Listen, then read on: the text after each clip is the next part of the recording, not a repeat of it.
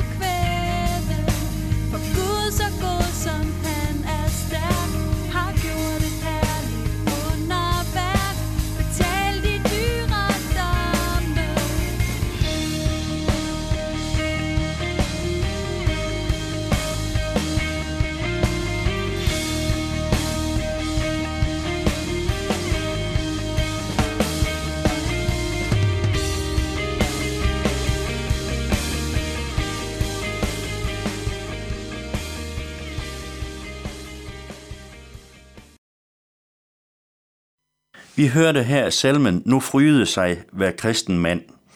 I dag handler det om glædens alvor. I Filipperbrevet kapitel 4 hedder det, Glæd jer altid i Herren. Jeg siger jer der, glæd jer. Lad jeres mildhed blive kendt af alle mennesker. Herren er nær. Vær ikke bekymrede for noget, men bring i alle forhold jeres ønsker frem for Gud i bøn og påkaldelse med tak. Og Guds fred, som overgår al forstand, vil bevare jeres hjerter og tanker i Kristus Jesus. Paulus opmuntrer os til at være glade i Kristus. Det vil sige at leve i glæden over at have fået del i Jesu Kristi frelse ved troen. En oprigtig glæde over, at Jesus har tilgivet os og gjort os retfærdige ved sin lidelse og død på korset. Det er den dybe glæde, der taler om, en glæde ud over al sorg. Der er alvor i glæden. Den dybe glæde, som Paulus et andet sted taler om, hvor det hedder om de kristne bedrøvede, dog altid glade. En glæde, der ligger ligesom en ballast og holder skibet i stabil ro, trods de stød bølgerne giver, og som nok får det til at gynge. Denne glæde begrunder Paulus sådan, vær ikke bekymret for noget, men bring i alle forhold jeres ønsker frem for Gud. i bøn og påkaldelse med tak og Guds fred, som overgår al forstand, vil bevare jeres hjerter og tanker i Kristus Jesus. Glæden får vi som gave i det, der er en, der tager alle vores bekymringer fra os. Vi opfordres til at kaste bekymringerne over på Gud. Det kan måske lyde letkøbt, men vi må huske på, at det er en hårdt prøvet mand, der sidder i fængsel, der taler. Der er vægt bag ordene.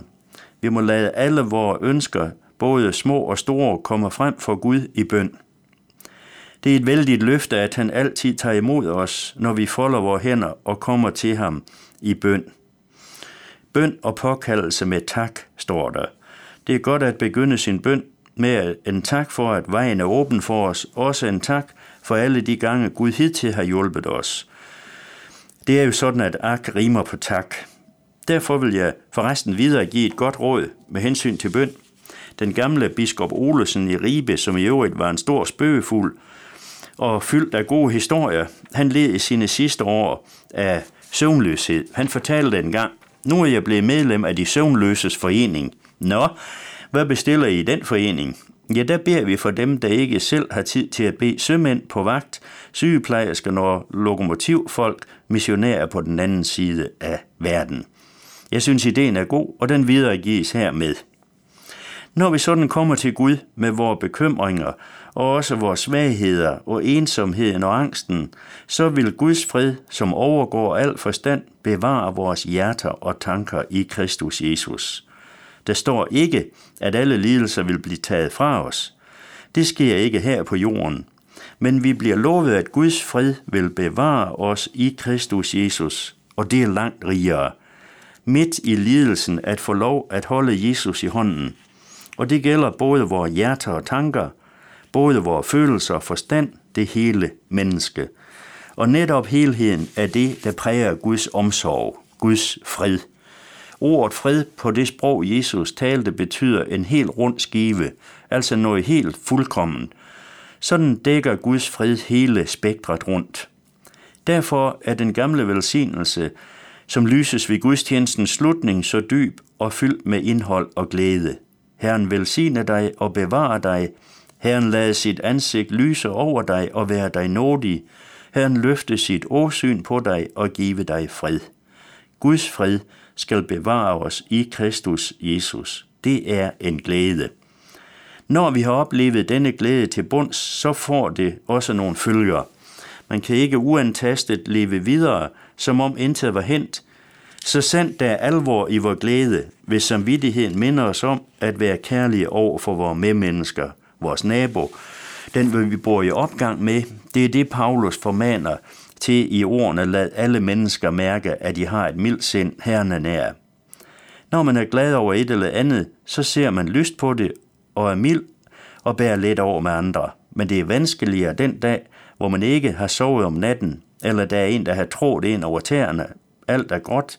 Der er det især, at det skal vise sig om den alvorlige, dybe glæde. Glæden i Jesus Kristus rigtig fylder os, så vi har overskud til ikke at være vrantende, men at tilgive andre. Man må gribe i sin egen barm og tænke på, hvor stor en tilgivelse man selv har fået af Gud, og så bære over med den, der har gjort noget imod os. Også den, vi ikke kan fordrage, er en bror eller søster, som Jesus er død for. Så meget ser han i netop det menneske. Og der henvises også til, at Herren er nær. Vi skal altså tænke på dommen over os selv. Lige så barmhjertig vi håber, den vil blive, lige så barmhjertig skal vi være over for andre.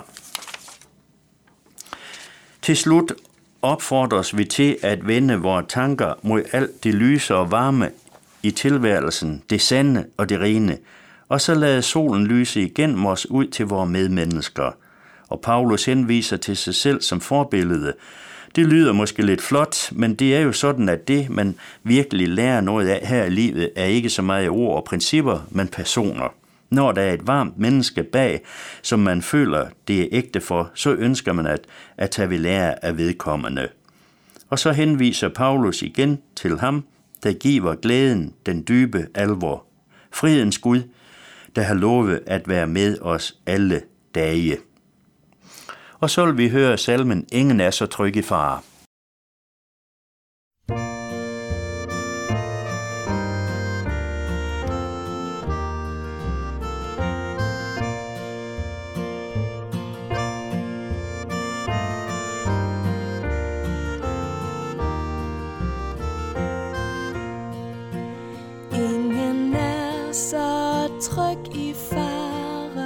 Som Guds lille børneskare.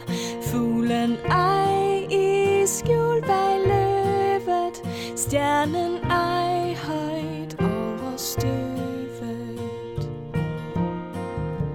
Herren selv på Sions bjerge, for sit folk er skjold og værge, vil sig over os forbarme,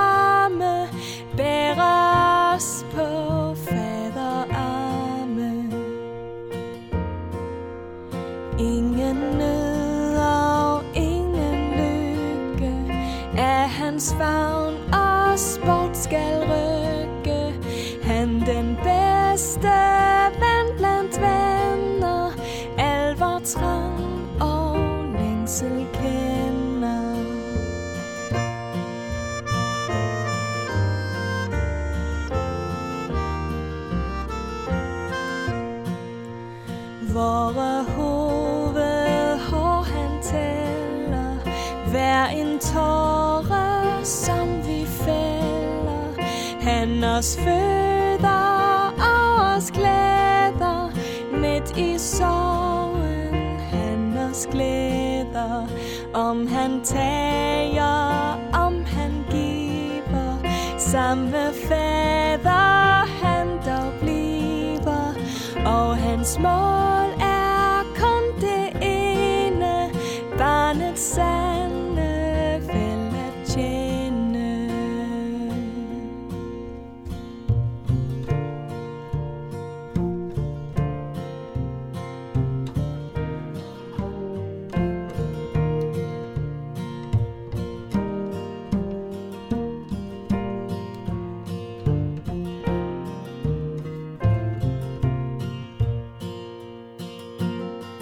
Så fryd dig da, du lille skare. Jakobs Gud vil dig bevare. På hans mindste vink må alle fjenderne til jorden falde. Og når endt er kampens dage Endt hver jordisk nød kalder os vor faderstemme til et